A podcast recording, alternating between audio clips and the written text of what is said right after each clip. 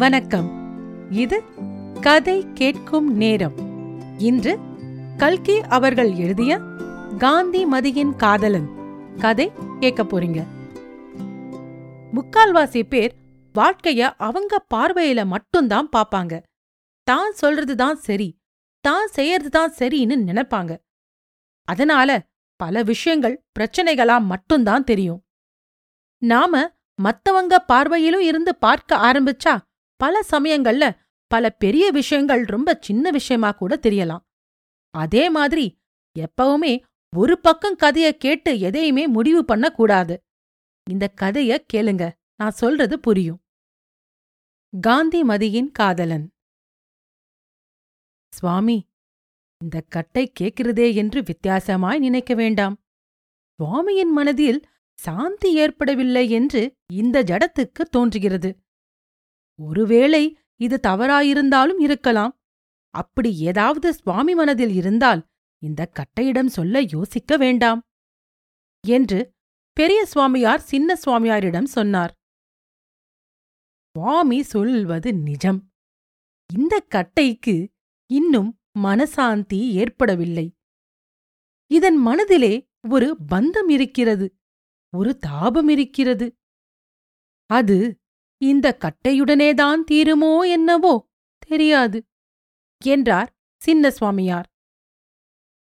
தன்னுடைய எல்லைக்குள்ளே உயிரை விடுவோர் அவ்வளவு பேரையும் மோக்ஷத்துக்கு அனுப்பக்கூடிய மகிமை வாய்ந்த ஸ்ரீ காசி கஷேத்திரத்தில் தமிழ்நாட்டு பெரிய மடங்களுக்கு சொந்தமான கிளை மடங்கள் பல இருக்கின்றன அந்த மடங்களில் ஒன்றிலேதான் மேலே கூறியவாறு இரு சுவாமியார்களுக்குள் சம்பாஷணை ஆரம்பித்தது அவர்களில் ஒருவர் கொஞ்சம் வயதானவர் ஐம்பது ஐம்பத்தைந்து இருக்கலாம் அவருடைய திருமார்பை நீண்டு வளர்ந்த தாடி மறைத்திருந்தது முகத்தில் ரோமத்தினால் மறைக்கப்படாதிருந்த பாகமெல்லாம் அம்மை தழும்பு நிறைந்து கோரமாய் காணப்பட்டது ஆனாலும் அவர் முகம் பார்ப்பதற்கு அருவருப்பு அளிக்கவில்லை அந்த கோரத்திலும் ஒரு திவ்ய கலை இருந்தது அவரது ஆழ்ந்த கன்னங்களில் சாந்தி குடிக்கொண்டு விளங்கிற்று இந்த பெரிய சுவாமியார் பல வருஷ காலமாக மேற்படி கிளை மடத்தில் தலைவராயிருந்து வருபவர் தென்னாட்டில் இருந்து காசிக்கு வரும் தமிழர்களில் அநேகர் இந்த மடத்தில் வந்து தங்குவதுண்டு அவர்களுக்கெல்லாம் வேண்டிய சௌகரியங்கள் செய்து கொடுப்பார் இதனாலெல்லாம் சுவாமி பிரணவானந்தரின் புகழ் விஸ்தாரமாய் பரவியிருந்தது இந்த மடத்துக்கு கொஞ்ச நாளைக்கு முன் ஸ்ரீ குமரானந்தர் என்னும் மற்றொரு தமிழ் சுவாமி வந்து சேர்ந்தார் இவருக்கு பிராயம் சுமார் முப்பத்தைந்துக்கு மேல் நாற்பதுக்குள் இருக்கலாம் இவர் ஜடை தாடி முதலியவை வளர்க்காமல் நன்றாய் தலையை மொட்டையடித்து முகஷவரம் செய்து கொண்டிருந்தார் பெரிய சுவாமியார் இவரை அன்புடன் வரவேற்று வேண்டிய சௌகரியங்களை செய்து கொடுத்தார் குமரானந்தரிடம் ஒரு விசேஷத்தை பெரிய சுவாமியார் கண்டார் குடும்பஸ்தன் ஒருவனை விட அதிகமாக அவருக்கு உலக விவகாரங்களில் சம்பந்தம் இருந்தது கடித போக்குவரவு அவருக்கு அசாத்தியம் முக்கியமாய் தமிழ்நாட்டு பத்திரிகைகளுடன் அவருக்கு அதிக உறவு இருந்தது ஓயாமல் ஏதாவது கட்டுரைகள் எழுதி பத்திரிகைகளுக்கு அனுப்புவார் பத்திரிகைக்காரர்களிடமிருந்து அவருக்கு ஐந்து ரூபாய் மூன்று ரூபாய் ஒன்றேகால் ரூபாய் இப்படி சின்ன தொகைகளாக மணி ஆர்டர்கள் வரும் அத்தொகைகளை அவர் வாங்கிக் கொண்டு தாம் ஒரு விலாசத்துக்கு பதினைந்து அல்லது இருபது ரூபாய் மணி ஆர்டர் செய்வார் ஒரு மாதத்தில் சரியானபடி மணி ஆர்டர்கள் வராவிட்டால் கோபம் வந்துவிடும் தமிழ் பத்திரிகை நடத்துவோர்களை கண்டபடி திட்டுவார் இவற்றையெல்லாம் கவனித்துதான் பெரிய சுவாமியார் தலைப்பில் கண்டவாறு சம்பாஷனை துவக்கினார் அவர் மேலும் கூறியதாவது எத்தனையோ பேர் தங்களுடைய மனக்கவலைகளை இந்த ஜடத்திடம் சொல்லியிருக்கிறார்கள் இந்தக் கட்டை அவர்களுக்கு தக்க உபதேசம் செய்து மனசாந்தி உண்டாக்கி இருக்கிறது வாமிக்கு மனதிலிருப்பதை சொன்னால் அதை நிவர்த்திக்க முடியுமா என்று பார்க்கலாம் குமரானந்தர் மோனவெளியில் கலந்திருந்தார் எனவே பிரணவானந்தர் மறுபடியும் கூறியதாவது ஒருவேளை சுவாமிக்கு பூர்வாசிரமத்திலே குழந்தைகள் இருந்து எங்கேயாவது விட்டு வந்திருக்கிறதோ அப்படியிருக்கும் பட்சத்தில் அதற்கு தக்க ஏற்பாடு செய்து விடலாமே குமரானந்தர் இப்போது வாய்த்திருந்தார் அவர் சொன்னதாவது சுவாமி யூகித்தது பாதி வாஸ்தவம் ஒரு குழந்தை இருக்கிறது ஆனால் அது இந்த ஜடத்தின் குழந்தை அல்ல வேறொருவரின் குழந்தை இந்த ஜடத்தின் கழுத்தில் அதை கட்டி இருக்கிறது அதனால்தான் துளிக்கூட இந்த கட்டைக்கு மனசாந்தி இல்லாமல் போகிறது தலைவிதி தலைவிதி என்று படீர் படீரென்று மொட்டை தலையில் போட்டுக்கொண்டார் பெரிய சுவாமியார் அவரை சாந்திப்படுத்தி ஆதியோடந்தமாய் அவருடைய வரலாற்றை விவரமாக சொல்லும்படி கேட்கவே குமரானந்தர் அவ்வாறே கூறத் தொடங்கினார் அவர் கூறியபடியே சுவாமி அவர்களின் பரிபாஷையை மட்டும் நீக்கிவிட்டு இங்கே எழுதுகிறேன் பூர்வாசிரமத்தில் எனக்கு விருதாசலம் என்று பெயர் என் பெற்றோர்களுக்கு நான் ஒரே பிள்ளை என் தகப்பனார் சர்க்கார் உத்தியோகஸ்தர் அவர் இருந்த வரையில் பணக்கஷ்டம் என்றால் இன்னதென்று தெரியாதவனாயிருந்தேன் திடீரென்று ஒரு நாள் அவர் இறந்து போன போது நானும் என் தாயாரும் தரித்திரத்தின் கொடுமையை உணரத் தொடங்கினோம் அப்போது நான் பட்டினத்தில் காலேஜில் படித்துக் கொண்டிருந்தபடியால் என் தாயார் என் அம்மான் ஊரில் அவர் வீட்டிலேயே வசித்து வந்தாள் நல்ல வேளையாய் என் தகப்பனார் இன்ஷூர் செய்திருந்தார் இன்சூரன்ஸ் கம்பெனியார் கொடுத்த பணம்தான் என் படிப்பு செலவுக்கு உதவிற்று மற்றபடி எங்களுக்கு வீடு வாசல் சொத்து சுதந்திரம் ஒன்றுமே இல்லை விடுமுறை நாட்களில் என் அம்மான் ஊருக்கு நான் போவதுண்டு அந்த பட்டிக்காட்டில் யாருடனும் அதிகமாய் பேசுவதற்கு எனக்கு பிடிக்காது சாயங்கால வேலைகளில் குளத்தங்கரை அல்லது ஆற்றங்கரையில் தனிமையான இடத்தை தேடி சென்று ஏதாவது புத்தகம் படித்துக் கொண்டிருப்பேன் அப்போதெல்லாம் வருங்காலத்தை பற்றி எனக்கு சிந்தனையே கிடையாது பிஏ பாஸ் செய்துவிட்டு ஏதேனும் உத்தியோகத்துக்குப் போக வேண்டுமென்றுதான் எண்ணியிருந்தேன் ஒரு நாள் பழக்கம் போல் சாயங்காலம் ஐந்து மணி சுமாருக்கு நான் குலக்கரைக்கு சென்றேன் அங்கே புதிதாய் தளிர்விட்டு மாலை சூரிய கிரணங்களால் தக தகவென்று பொன்மயமாய் திகழ்ந்து கொண்டிருந்த அரசமரத்தடியில் உட்கார்ந்து நான் சாவகாசமாய் புத்தகம் படிப்பது வழக்கம் அன்றும் அந்த அரச மரத்தடிக்கு சென்றேன் அங்கே உட்கார்ந்து படிக்கத் தொடங்கியதும் கலுக் என்ற சிரிப்பின் ஒலி கேட்டு குளத்தின் பக்கம் திரும்பி பார்த்தேன் குளத்தில் ஒரு வினோதமான காட்சி புலப்பட்டது இளம்பெண் ஒருத்தி குளித்துக் கொண்டிருந்தாள் அவளுடைய தேகமெல்லாம் நீரில் முழுகியிருந்தது முகம் மட்டும் ஆகாயத்தை நோக்கி அண்ணாந்து பார்த்த வண்ணம் வெளியில் தெரிந்தது பெண்களின் முகங்களை தாமரை மலருக்கு ஒப்பிடுகிறார்களே தன் பொருத்தம் அப்போதுதான் எனக்கு நன்றாய் தெரிய வந்தது அந்த பெண் ஒருவித விளையாட்டு விளையாடிக் கொண்டிருந்தாள் அவள் வாயிலிருந்து ஜலத்தை ஆகாயத்தை நோக்கி கொப்பளிப்பாள் அது திரும்பி வருவதற்குள் சடக்கென்று தண்ணீரில் மூழ்கிவிடுவாள் இளசமயம் சமயம் கொப்பளித்த ஜலம் அவள் முழுகுவதற்குள் அவள் முகத்திலே விழுந்துவிடும் அப்படி விழும்போதெல்லாம் அவள் கலுக் என்று சிரிப்பாள் இந்த அசட்டு விளையாட்டு அப்போது என் மனதை ஏன் அவ்வளவு தூரம் கவர்ந்தது என்பதை சொல்ல முடியாது குலத்தில் இறங்கி அம்மாதிரி நானும் விளையாட வேண்டுமென்ற ஆசையுண்டாயிற்று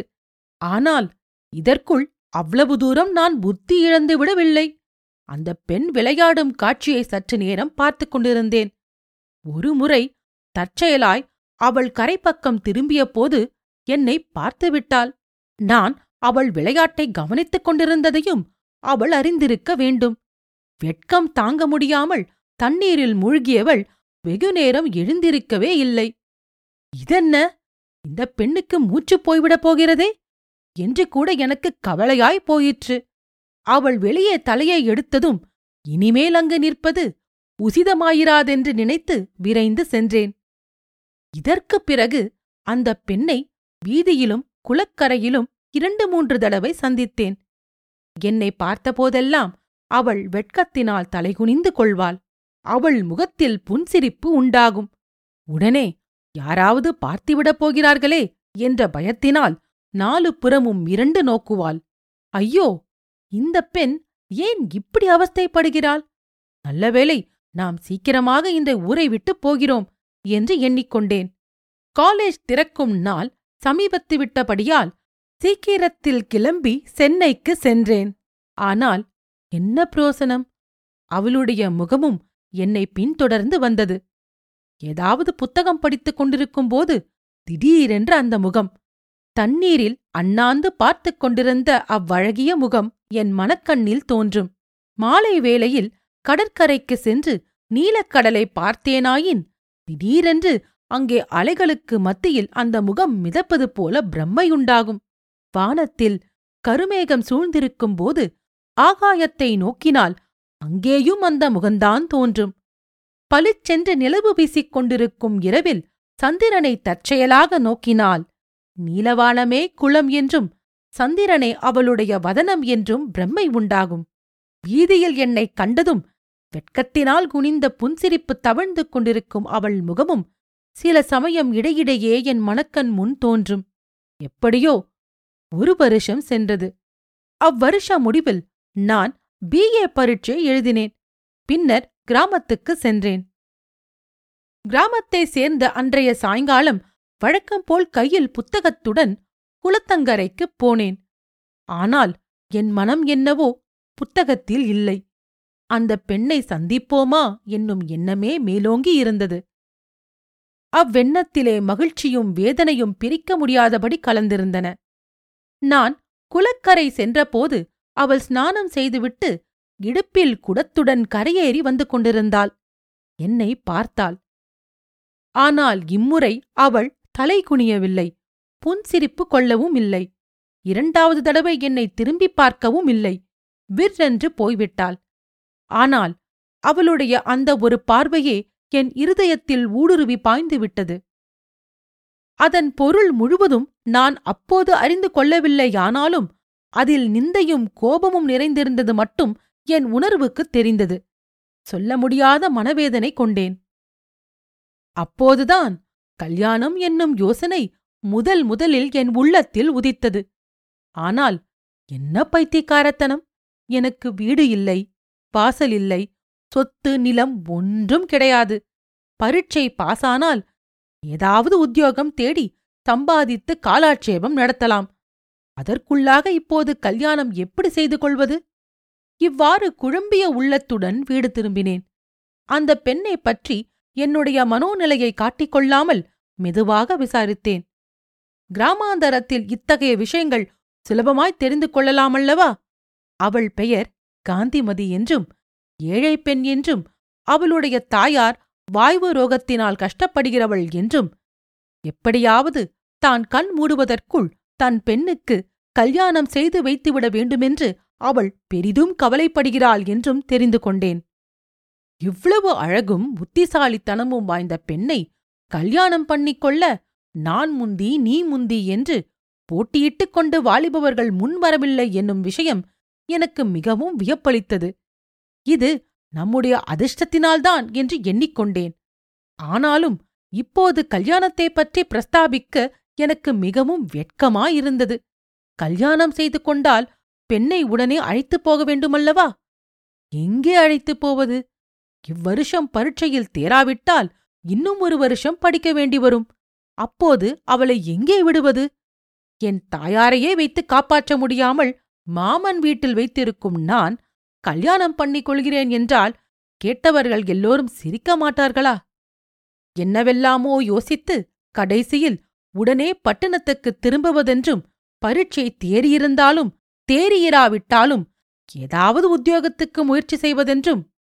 உத்தியோகம் கிடைத்ததும் ஊருக்கு திரும்பி வந்து காந்திமதியை கல்யாணம் செய்து கொள்வதென்றும் முடிவுக்கு வந்தேன்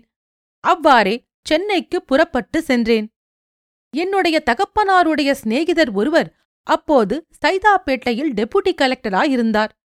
தம்முடைய ஆபீஸில் ஓர் ஆக்டிங் குமாஸ்தா வேலை காலியாயிருப்பதாகவும் இப்போதைக்கு அந்த வேளையில் என்னை நியமிப்பதாகவும் பிறகு சென்னை செக்ரட்டேரியட் ஆபீஸில் உத்தியோகத்துக்கு சிபாரிசு செய்வதாகவும் சொன்னார் சாதாரணமாய் உத்தியோகம் கிடைப்பதனால் ஏற்படக்கூடிய சந்தோஷத்தை காட்டிலும் எனக்கு பத்து மடங்கு அதிக சந்தோஷம் உண்டாயிற்று இதற்குள் பரீட்சையில் நான் முதல் வகுப்பில் தேறிய செய்தியும் கிடைத்தது மறுபடியும் ஊருக்கு திரும்பி போனேன் தாயாரிடம் மேற்கூறிய விவரங்களை சொல்லிவிட்டு காந்திமதியைப் பற்றி பிரஸ்தாபித்தேன் அவள் ஐயோ பைத்தியக்காரா முன்னமே சொல்லியிருக்க கூடாதா அந்த பெண்ணின் தாயார் கூட உன் பிள்ளைக்கு காந்திமதியை கல்யாணம் செய்து கொள்கிறாயா என்று கேட்டாலே நான் தானே இவனெல்லாம் இங்கிலீஷ் படித்துவிட்டானல்லவா பட்டிக்காட்டுப் பெண்ணை கல்யாணம் செய்து கொள்ள மாட்டான் என்று சொல்லிவிட்டேனே இப்போது காரியம் மிஞ்சிவிட்டதே யாரோ பெரிய உத்தியோகஸ்தன் வந்து பெண்ணை கொண்டு போய்விட்டானே நகைகளாக செய்து இழைத்திருக்கிறான் காந்திமதியின் அதிர்ஷ்டத்தை பற்றி ஊரெல்லாம் பேசுகிறார்களே என்றாள் இதை கேட்டதும் என்னுடைய ஆகாச கோட்டை அப்படியே பொலபொலவென்று உதிர்ந்து விழுந்துவிட்டது வாழ்க்கையிலேயே ருசியின்றி போயிற்று இந்த சோக சாகரத்தில் இருந்து தப்புவதற்கு ஒரே ஒரு வழிதான் உண்டென்று நினைத்தேன் அது ஏதாவது தீவிரமான வேளையில் மனதை ஈடுபடுத்துதல்தான் எனவே சீக்கிரமாகவே சைதாப்பேட்டைக்கு திரும்பி சென்று உத்தியோகத்தை ஒப்புக்கொண்டேன் இவ்வாறு இரண்டு வருஷங்கள் சென்றன செக்ரட்டேரியட் ஆபீஸில் எனக்கு உத்தியோகமும் கிடைத்தது இதற்குள்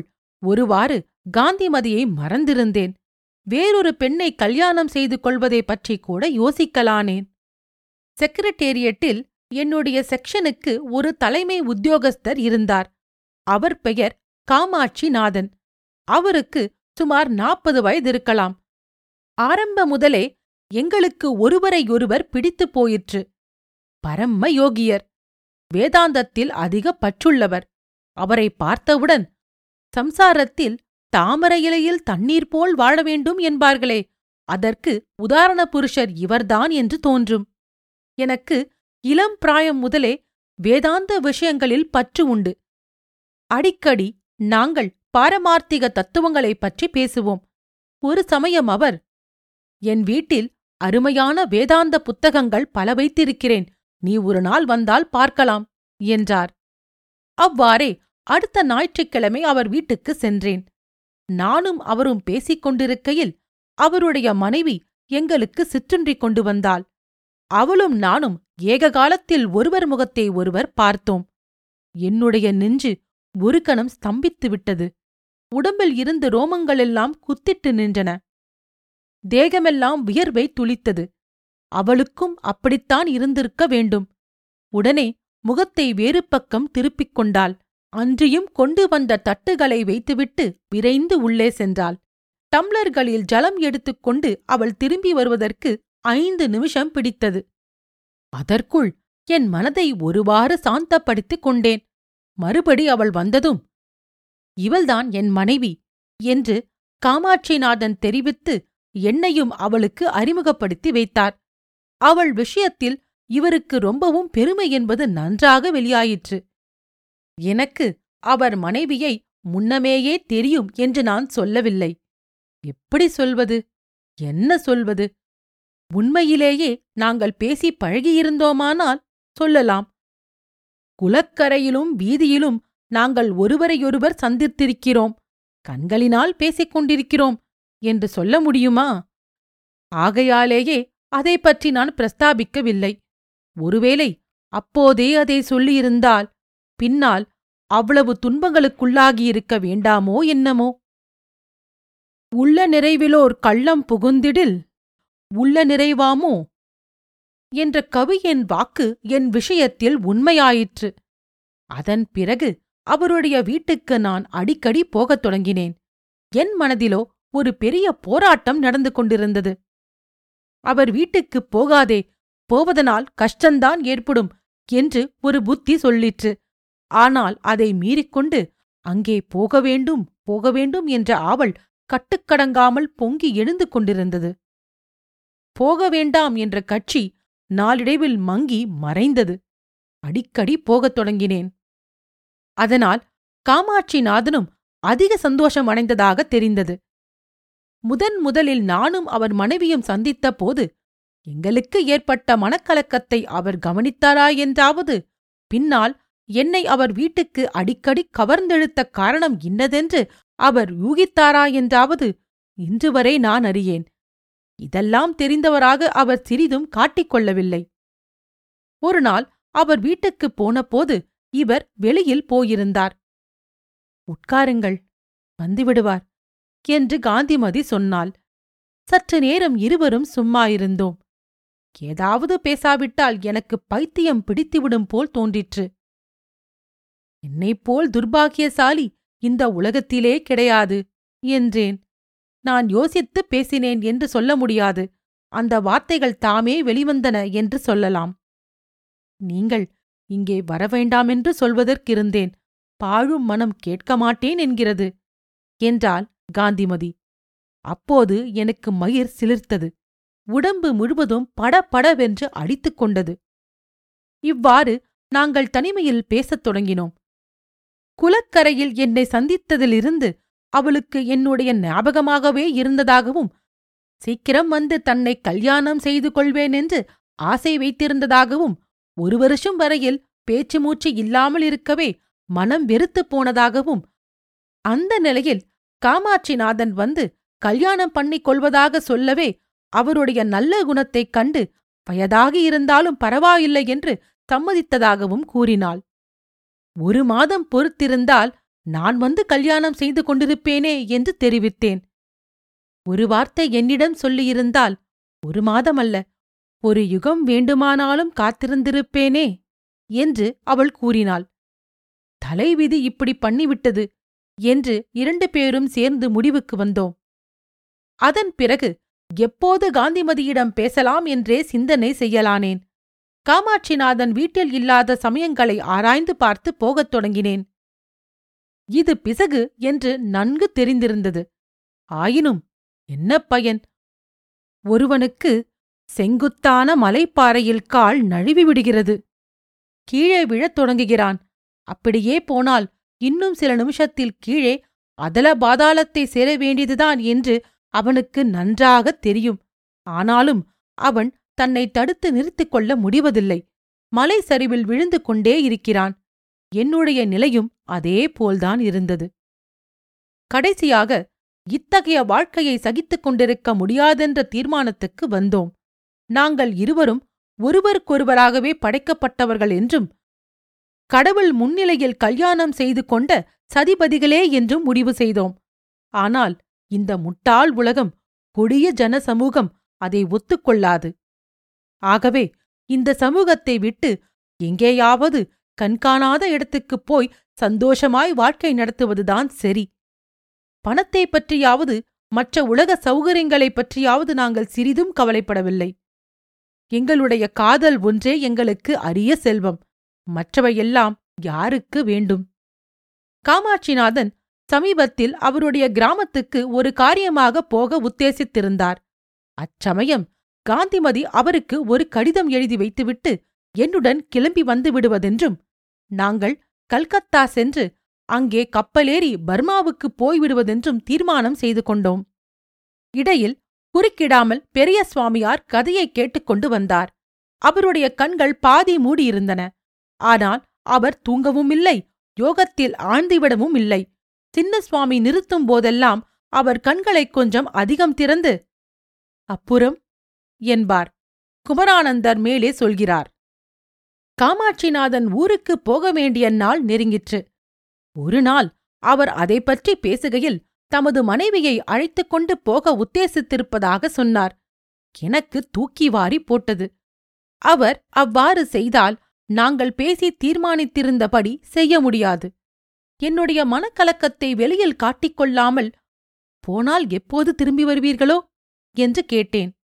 காரியமானதும் திரும்ப வேண்டியதுதான் மூன்று நாளைக்கு மேல் ஆகாது என்றார் அதற்குள் காந்திமதி இரண்டு மூன்று நாளைக்காக நான் ஏன் வரவேண்டும் வீண் அலைச்சல்தானே இங்கேயே இருந்து விடுகிறேனே என்றாள் எனக்கு ஆட்சேபனை இல்லை உனக்கு தனியாயிருக்க பயமில்லை என்றால் பேஷாக இரு என்றார் இப்படி லவலேசமும் சந்தேகமில்லாத சாதுவை நாம் ஏமாற்றப் போகிறோமே என்று ஒரு நிமிஷம் எனக்கு பச்சாதாபம் உண்டாயிற்று ஆனால் அடுத்த நிமிஷத்தில் நான் என்ன இவரை ஏமாற்றுவது இவரல்லவா என்னை மோசம் செய்தவர் இவர் யார் வந்து காந்திமதியை கல்யாணம் செய்து கொள்ள சொன்னது தெய்வீகமான காதலினால் இருதய ஒற்றுமை பெற்ற எங்களுக்கு நடுவே இவரல்லவா சாபக்கேடாக வந்து சேர்ந்தார் என்று எண்ணி நெஞ்சை உறுதி செய்து கொண்டேன்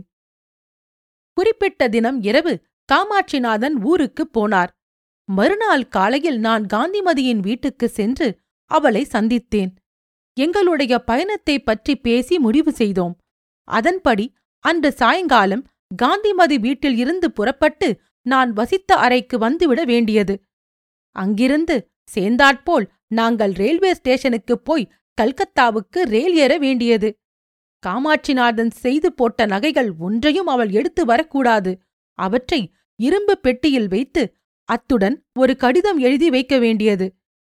இரும்பு பெட்டி சாவி ஒன்று காமாட்சி நாதனிடம் இருப்பதால் அவர் வந்ததும் திறந்து பார்த்து கொள்வார் வீட்டில் ஒரு சமையற்காரியும் ஒரு வேலைக்கார பையனும் இருந்தார்கள் அவர்களிடம் காந்திமதி புரசவாக்கத்தில் உள்ள ஒரு சிநேகிதியின் வீட்டுக்குப் போவதாகவும் திரும்புவதற்கு இரண்டு மூன்று நாள் ஆகலாம் என்றும் சொல்லிவிட்டு வரவேண்டியது இந்த ஏற்பாடுகள் பேசி முடிந்ததும் காந்திமதி ஒரு கடிதம் எழுதி காட்டினாள் அதில் அவள் தன்னிடம் காட்டிய விசுவாசத்திற்கும் தனக்கு செய்த நன்மைகளுக்கும் மிகவும் நன்றியுடையவளாயிருப்பதாகவும் ஆனால் அதற்கெல்லாம் தான் பாத்திரமானவள் அல்லவென்றும் கல்யாணத்திற்கு முன்பே தன்னுடைய இருதயத்தை ஒருவருக்கு பறிகொடுத்து விட்டதாகவும் விதிவசத்தால் அவரை மறுபடி சந்தித்ததாகவும் அவரை பிரிந்து தன்னால் உயிர் வாழ முடியாதென்று அறிந்து அவருடன் போவதாகவும் தன்னை மன்னித்து மறந்துவிட வேண்டுமென்றும் எழுதியிருந்தாள் அன்று சாயங்காலம் நான் பிரயாணத்துக்கு எல்லா ஏற்பாடுகளும் செய்துவிட்டு காந்திமதியின் வரவை ஆவலுடன் எதிர்பார்த்து உட்கார்ந்திருந்தேன் நேரம் ஆக ஆக என் நெஞ்சு துடிப்பு அதிகமாயிற்று ஒருவேளை வராமல் இருந்து விடுவாளோ என்று எண்ணிய போது இருதயத்தில் சம்பட்டையால் அடித்தது போன்ற வேதனை ஏற்பட்டது சுவாமி தங்களிடம் உள்ளது உள்ளபடி சொல்வதாக சங்கல்பம் செய்து கொண்டேனல்லவா அந்த இருதய வேதனையில் ஒரு சந்தோஷம் இருந்ததென்பதையும் சொல்லிவிடுகிறேன் உண்மை என்னவென்றால் நான் கோழையாகி விட்டேன் அபாயங்கள் நிறைந்த கரை காணாத சமுதரத்தில் பிரயாணம் செய்வதற்காக ஒருவன் தயாராகிறான்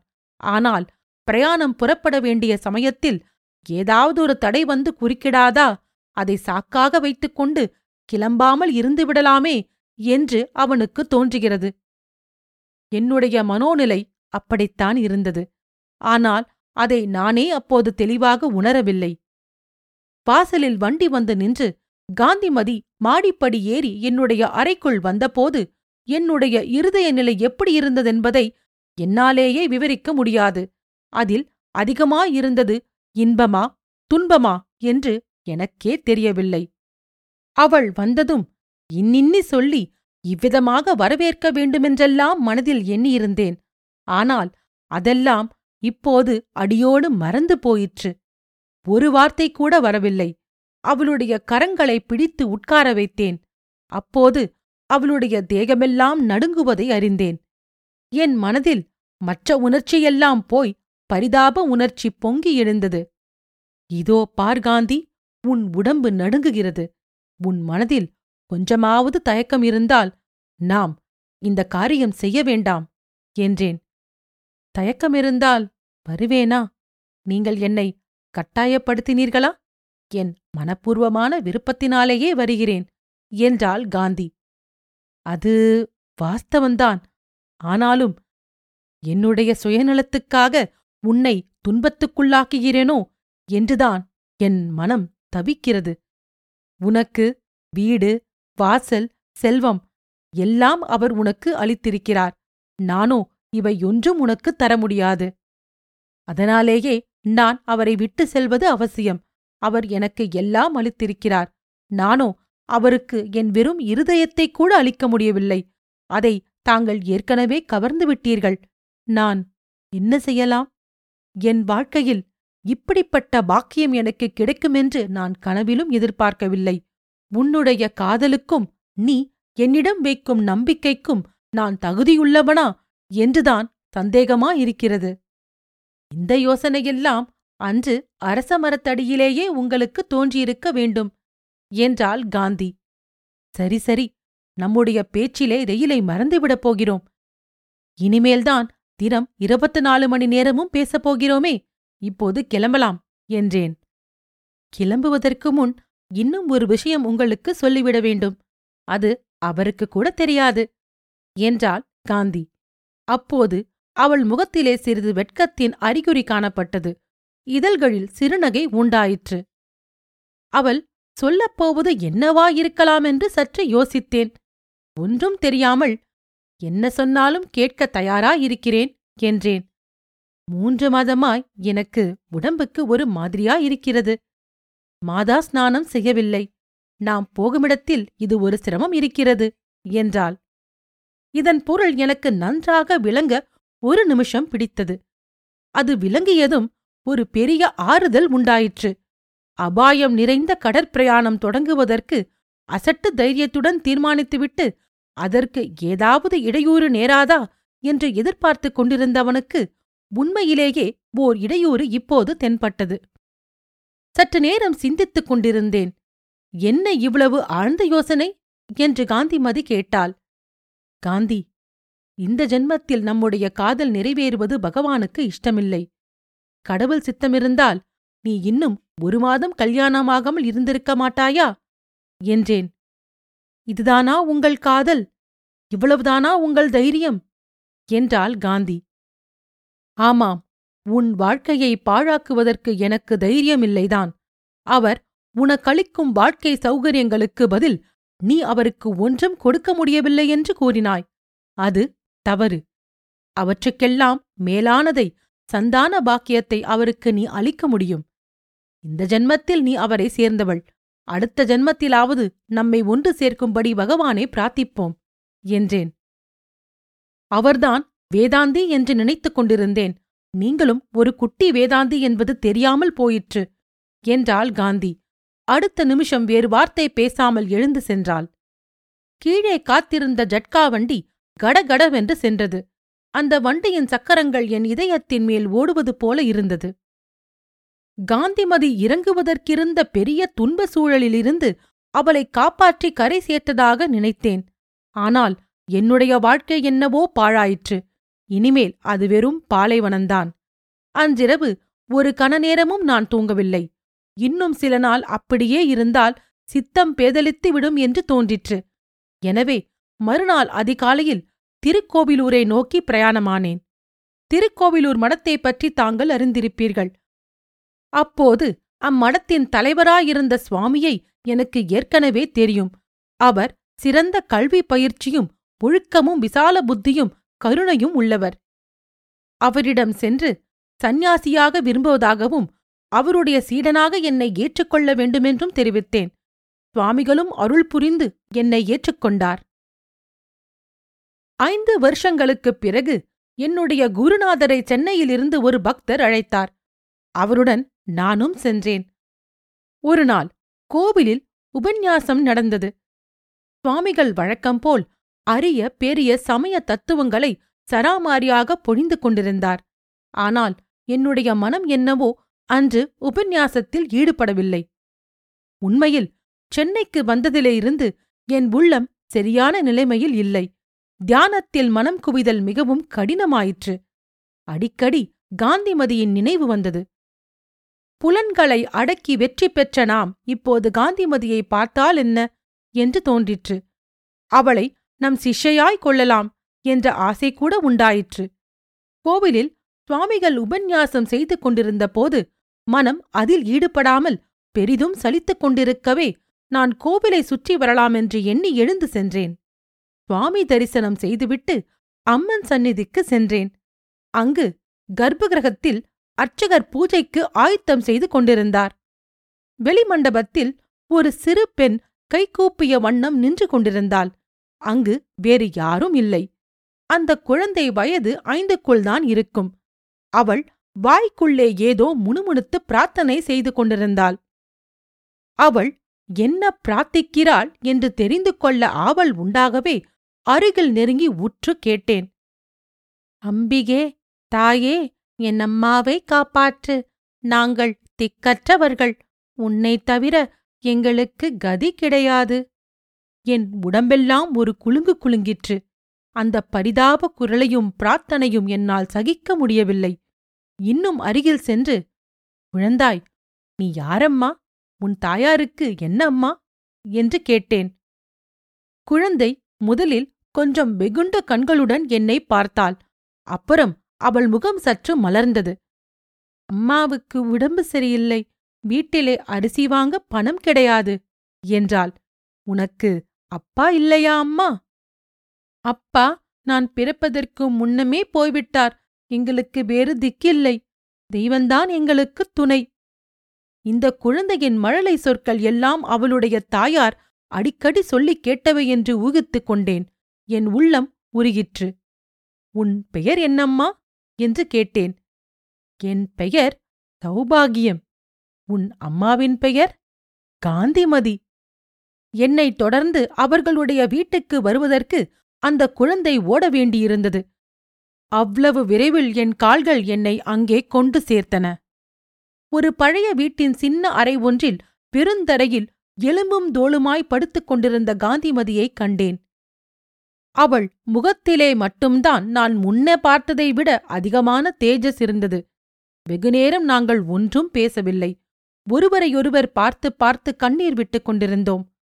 அவளுக்கு உடம்பு சரிபடாததற்குக் காரணம் பட்டினிதான் என்று பார்த்த உடனேயே எனக்கு தெரிந்து போயிற்று பக்கத்து கடையில் இருந்து கொஞ்சம் பழங்கள் வாங்கிக் கொண்டு வந்து கொடுத்து இருவரையும் சாப்பிட செய்தேன் நான் சாவதற்குள் உங்களை மறுபடி பார்ப்பேன் என்று மட்டும் ஒரு நம்பிக்கை எனக்கு இருந்தது நேற்றிரவு ஒரு கனவு கண்டேன் ஒரு வாய்க்காலுக்கு அந்த கரையில் நீங்கள் நிற்கிறீர்கள் அங்கிருந்து கையை நீட்டி என்னையும் அந்த கரையில் சேர்க்க முயல்கிறீர்கள் அப்போது நான் வாய்க்காலில் விழுந்து விடுகிறேன் வெள்ளம் அடித்துக்கொண்டு போகிறது அப்புறம் வெகுநேரம் நினைவே இல்லாமல் இருக்கிறது பிறகு சமுதிரத்தில் ஒரு படகில் இருப்பதாக தோன்றுகிறது நீங்கள் படகு ஓட்டுகிறீர்கள் இது நம்முடைய மறுஜன்மம் என்று சொல்லுகிறீர்கள் விதியின் எழுத்தை கிழித்தாச்சு முன்னே விட்டக்குறை வந்து தொட்டாச்சு என்ற நந்தன் சரித்திர கும்மினான் பாடுகிறேன் அப்போது திடீரென்று ஒரு புயற்காற்று வந்து படகை கவிழ்த்து விடுகிறது இப்படியெல்லாம் ஏதேதோ சொப்பனம் கண்டு கொண்டிருந்தேன் என்று காந்திமதி கூறினாள் எங்களுடைய சம்பாஷணை ஒரு தொடர்ச்சி இல்லாமல் ஒரே குழப்பமாயிருந்தபடியால் அதை அப்படியே என்னால் இப்போது சொல்ல முடியாது என்னை விட்டு பிரிந்த பின் அவளுக்கு நேர்ந்ததை பற்றி நான் கேட்டுத் தெரிந்து கொண்டதை மட்டும் சொல்கிறேன் காந்திமதி வீடு சேர்ந்ததும் அங்கே வேலைக்காரப் பையன் மட்டும் பெரிதும் மனக்குழப்பத்துடன் உட்கார்ந்திருப்பதைக் கண்டாள் அன்று சாயங்காலம் அவள் வீட்டை விட்டு சென்றபின் ஊருக்குப் போயிருந்ததாக நினைத்த எஜமான் வந்ததாகவும் அம்மாள் வெளியில் போயிருக்கிறாள் என்று அறிந்ததும் அவர் ஒன்றும் சொல்லாமல் திரும்பி போய்விட்டதாகவும் அவன் தெரிவித்தான் அன்றியும் எஜமான் வந்து சென்றபின் சமையற்காரி இரும்பு பெட்டி இருந்த அறைக்குள் சென்று கதவை தாழிட்டுக் கொண்டு ஏதோ குடைந்து கொண்டிருந்ததாகவும் பிறகு அவளும் ஒன்றும் சொல்லாமல் வெளியே போய்விட்டதாகவும் கூறினான் காந்திமதி பதைப்பதைப்புடன் இரும்பு பெட்டியை போய் பார்த்தாள் பெட்டி திறந்திருந்தது சாவி கொத்து கீழே கிடந்தது பெட்டிக்குள் நகைகள் இல்லை தான் எழுதி வைத்திருந்த கடிதம் மட்டும் இருந்தது அதை எடுத்து கிழித்து தீயில் போட்டு எரித்தாள் நகைகளை சமையற்காரி எடுத்துப் போயிருக்க வேண்டுமென்று அவளுக்கு தோண்டிற்று காமாட்சிநாதன் அவ்வளவு சீக்கிரம் திரும்பி வந்து மறுபடி போனதை பற்றி நினைக்க நினைக்க அவளுக்கு கவலையாயிருந்தது அவர் இரும்பு பெட்டி இருந்த அறைக்குள் போகவில்லை என்பதை பையனை நன்றாய் விசாரித்து தெரிந்து கொண்டாள்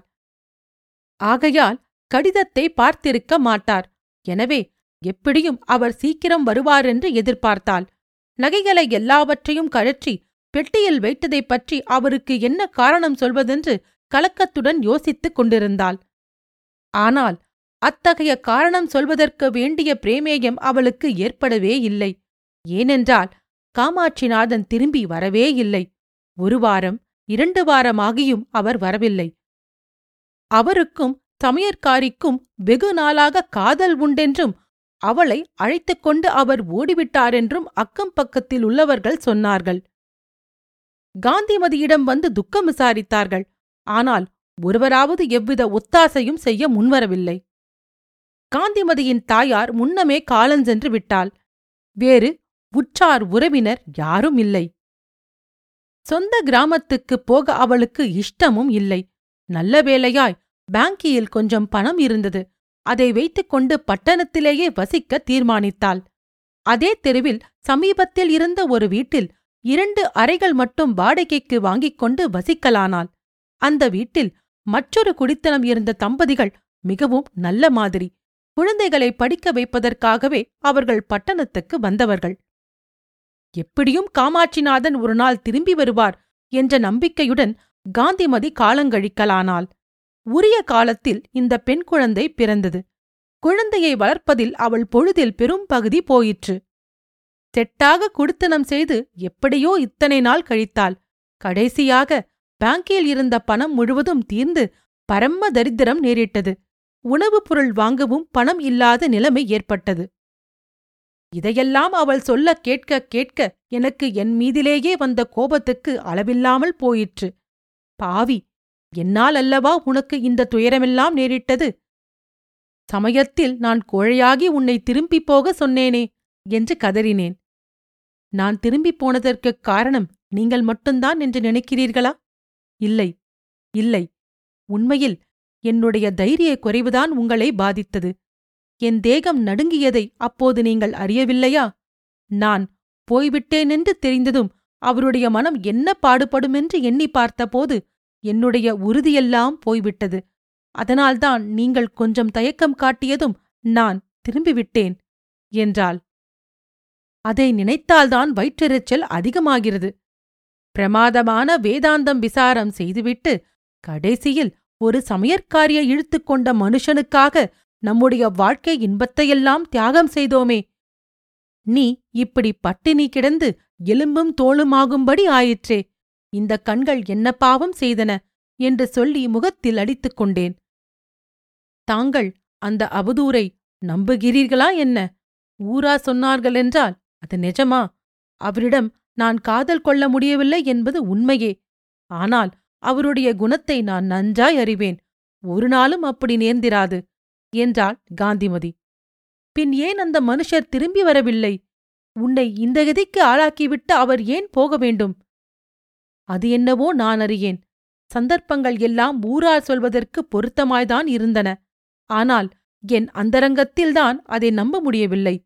இனியும் நம்ப மாட்டேன் என்றாள் அவளுடைய உத்தம குணத்தை நினைக்க நினைக்க எனக்கு என் பேரிலும் அவள் புருஷன் பேரிலும் பதன் மடங்கு கோபம் பொங்கிற்று இன்னொரு ஸ்திரீக்கு இத்தகைய கஷ்டம் நேர்ந்திருந்தால் எவ்வளவு மனம் கசந்து போயிருப்பாள் எப்படி எல்லோரையும் துவேஷிக்கத் தொடங்கியிருப்பாள் மறுபடியும் நாளைக்கு வருவதாக சொல்லிவிட்டு என் குருநாதர் தங்கியிருந்த வீட்டுக்குத் திரும்பினேன் எங்கே போயிருந்தாய் என்று அவர் கேட்டதற்கு பழைய சிநேகிதர் ஒருவரை சந்தித்தேன் அவர் வீட்டுக்குப் போயிருந்தேன் என்றேன் இனி என்ன செய்வதென்பதைப் பற்றி திடமான முடிவு செய்து கொண்டு அவரிடம் முழு விவரத்தையும் தெரிவிக்க வேண்டுமென்று நினைத்தேன் உண்மையில் சந்நியாசிரமத்தில் இருந்து விடுதலை கோரும்படியாகவே நேருமோ என்று கூட என் உள்ளம் நினைத்தது ஆனால் அத்தகைய தர்ம சங்கடத்துக்கு என்னை காந்திமதி ஆளாக்கவில்லை மறுநாள் காலையில் நான் அவள் வீடு சென்றபோது காந்திமதி குழந்தையை அணைத்துக் கொண்டு சௌபா உன்னை நான் பிரியுங்காலம் வந்துவிட்டது ஆனால் நீ வருத்தப்படாதே பகவான் என்னை அடியோடு கைவிட்டு விடவில்லை நேற்று உன்னோடு வந்த சுவாமியார் உன்னை காப்பாற்றுவார் என்று மெலிந்த குரலில் சொல்லிக் கொண்டிருந்தாள் சற்று நேரத்துக்கெல்லாம் என்னையும் அந்த குழந்தையையும் கோவென்று கதற விட்டுவிட்டு காந்திமதி பரலோகம் சென்றாள் இப்படி சொல்லி வந்த குமாரானந்தரின் கண்களில் கண்ணீர் ததும்பிற்று ஆனால் பெரிய சுவாமியாரோ சாந்த ஸ்வரூபியாய் உட்கார்ந்திருந்தார் கடைசியில் குழந்தையை பற்றி சொன்னபோது மட்டும் அவருடைய மூச்சு வழக்கத்தை விட சிறிது பெரிதாக வந்தது இப்போது சுவாமி அடிக்கடி பணம் அனுப்பி வருவதெல்லாம் அந்த குழந்தைக்குத்தானோ என்று கேட்டார் ஆமாம்